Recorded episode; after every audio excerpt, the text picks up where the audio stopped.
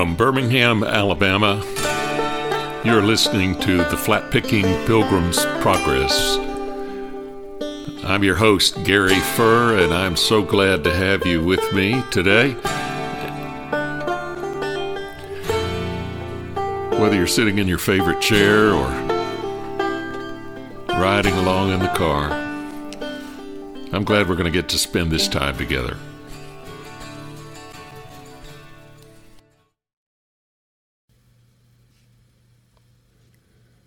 Glad to have you with me today. Got a lot on my mind today. I'm worried about those people in California and all the flooding that's going on, and the cyclone storms they're calling them. And the airlines had to shut down yesterday for the first time nationwide since 9 11, and everybody got anxious. Turned out to be some kind of a glitch in the computer system you know, those things that are supposed to make our lives easier. And then there were some poor souls down here in the South somewhere on an Amtrak train that had to sit for 36 hours. It took me back to the Christmas of 1973. The last week of the year last year, my wife and I celebrated 49 years of marriage. I was thinking back that we got married during our sophomore year in college. Now, there is a reason why the word sophomore is sometimes used as a euphemism for stupidity. Now, nothing against all of the sophomores that are actually out there. I always thought of sophomoric having to do with the fact that I'd been to college just enough to think I knew everything but not long enough in school to realize I didn't know very much at all. But anyway, we decided uh, to get married our sophomore year. And we have told our children since then there are two rules you must always obey. Number one, don't get married until you get out of college. It, it's just not a good idea. Number two, if you can't follow number one, don't ever get married between semesters on Christmas break. Now, we violated both of these, and that's where the laws came up from. Uh, we learned the hard way. And what was crazy about it is that my wife was from Florence, South Carolina. And that's where the wedding would be, of course. And so I had to get home from college. Now, I had gone to college from Dayton, Ohio. But after graduation, my parents had moved to Denver, Colorado with my dad's job. So um, I had to get out to Denver, have Christmas with the family, and then load up my dad's Buick LeSabre. There were six of us in my family, including my little sister who just graduated kindergarten. So we had to get in his Buick LeSabre, big old car. It was the equivalent automotively of an aircraft carrier on wheels. But even then, with a big old car like that, six people and all their stuff for wedding, it was really challenging. But before that, I had to fly home at Christmas, you know, and we could get in the car and go. So after final exams, I went to the airport, had a ticket mom and dad had gotten for me, and I wasn't worried too much about it, you know. I had eight dollars in my pocket, and I don't I don't know if I had you know windbreaker or or even if I had a coat on. I get to Chicago, get off the plane. I figure I'm gonna go through there quickly. Had about eight dollars in my pocket, so I get out and walk into the main area of O'Hare and all the signs overhead said "See ticket agent," and they're flashing. That's a that's a bad sign, by the way, when you're traveling. So I looked out the window, and there's about two feet of snow, and it's just coming down. It's you know in the twenties, and came to find out it was one of the biggest blizzards in a long time. So the agent said all flights are canceled in and out of Chicago for tonight we're going to give you a voucher for a meal for $15 and we're going to take you to a hotel. So I thought, well, you know, this is good. I've got something going on here.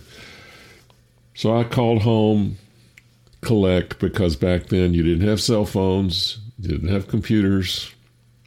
It's hard to think about what my granddaughter now calls the olden times when she asks me questions.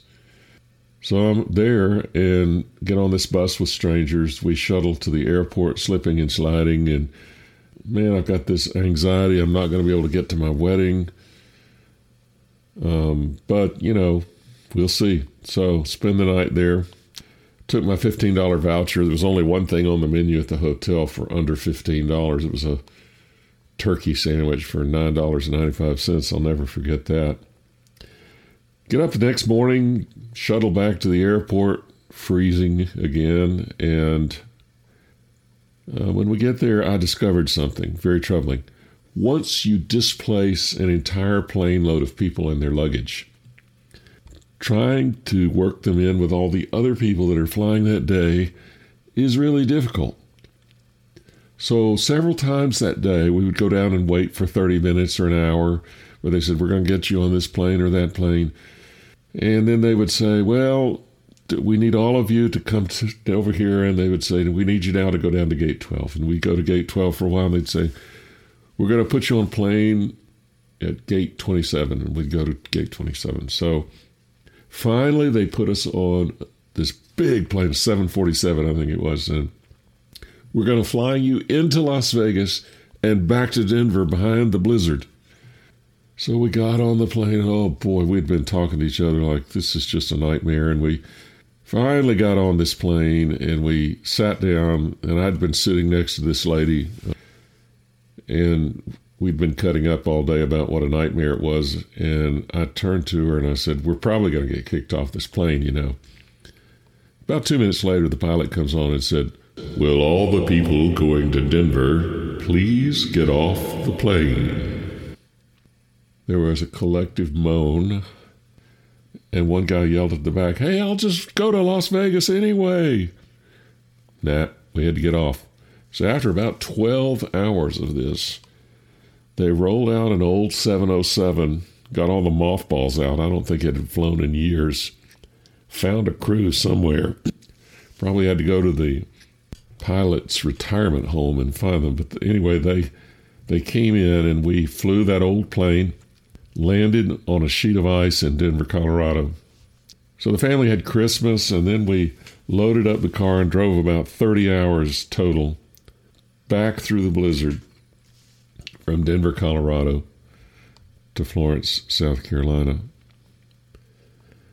Now, here's the thing I just had this anxiety. I had this desire to marry my wife, start our life. And I just wanted to get to her. And, you know, there are things in life that just are so important to us. If we can just get there. And then there's all this stuff that gets in the way. In the summer before that, I had worked out in Denver, and, you know, we were having a real gas crisis. We were having to line up, cars were lining up for blocks to get gas. They had gas shortages and gas shot up to 49 cents a gallon. I didn't think we would ever get back together because I, I was worried she was in South Carolina and I would go to my dad in a panic and have a meltdown. Dad, what are we going to do? And my dad always said one of his wise sayings. Dad grew up in the Depression. He used to joke that uh, one year for Christmas he got a Chinese checkerboard and the next year he got the marbles. Truly, it was a hard time. I mean, they had, I think, three or four of his five brothers went to World War II. His mother died during, I think, his junior year. He'd been through all of this. You do what you got to do. That's true of so many things in life this past Sunday at our church, we had three young women come to uh, talk with us, and pretty good crowd gathered to hear. They were from Ukraine, the Ukrainian Baptist Seminary, and they talked to us about the things that had happened, and they had probably served, they said, about 10,000 people needing food and, and helping refugees uh, move on to Poland or uh, to uh, regroup. And after the initial phase of helping refugees, now they've begun to ask, how are we going on with our mission of training leadership for these churches?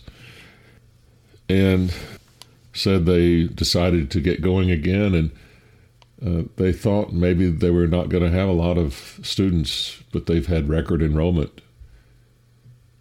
Many of the churches in the East have lost their pastors. Some have been killed at the fighting. Some are serving in the military, and so they've had to go to the front. And so there's a big need in these churches, but also they said that there's this profound spiritual hunger, not just survival issues, but also how do we deal with our grief and our loss, the trauma of what we've been through. And the hunger for community and the hunger for belonging and the hunger for spiritual meaning. And so now they have record enrollment because people are saying, I want to help with that. I feel called. And suddenly, churches that spend a lot of their time, like churches do, on how to survive and just circle up and keep our little operation going are opening up to everybody to atheists, to Orthodox people, to none of the above, and just reaching out to them and in this crisis doing what they can do. It's extraordinary. Sometimes the church has to get unmade before it can be made into what it needs to be again. A lot of years ago, I went uh, back in 2000 to Romania, and I was with a group that was helping a little congregation up near Satu Mare.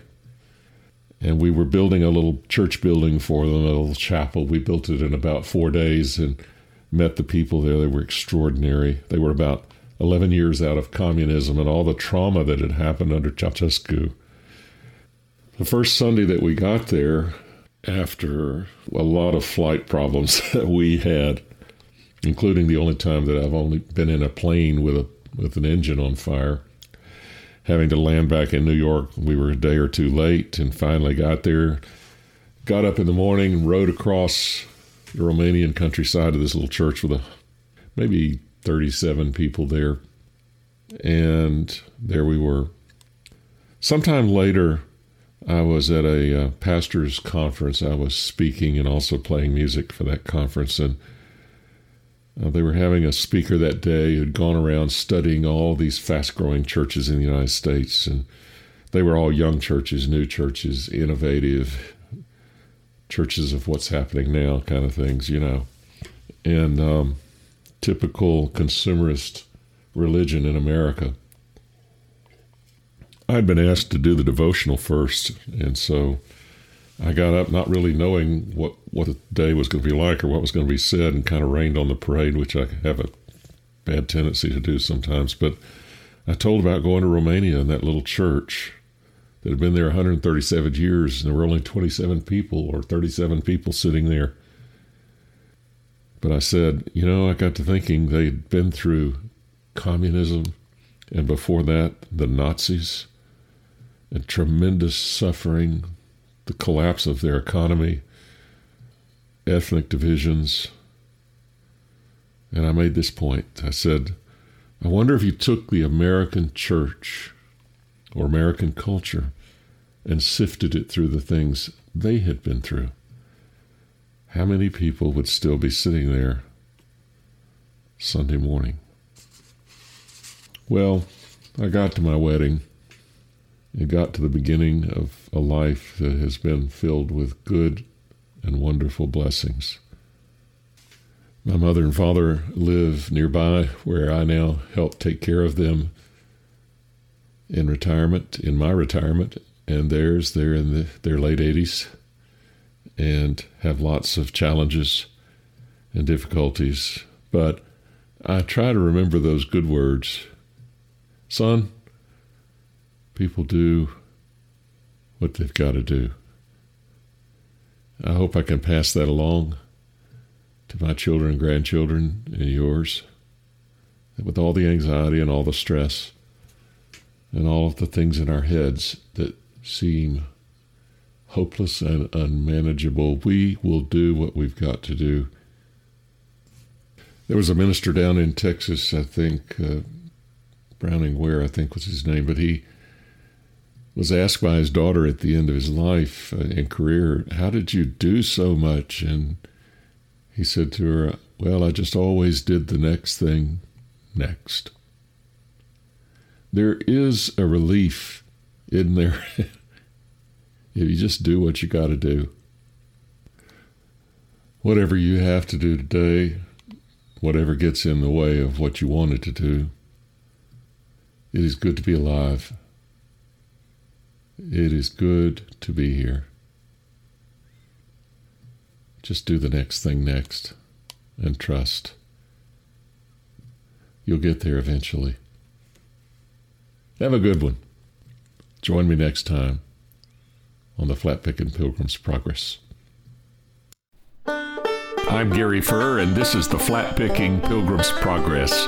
Thanks for joining me today.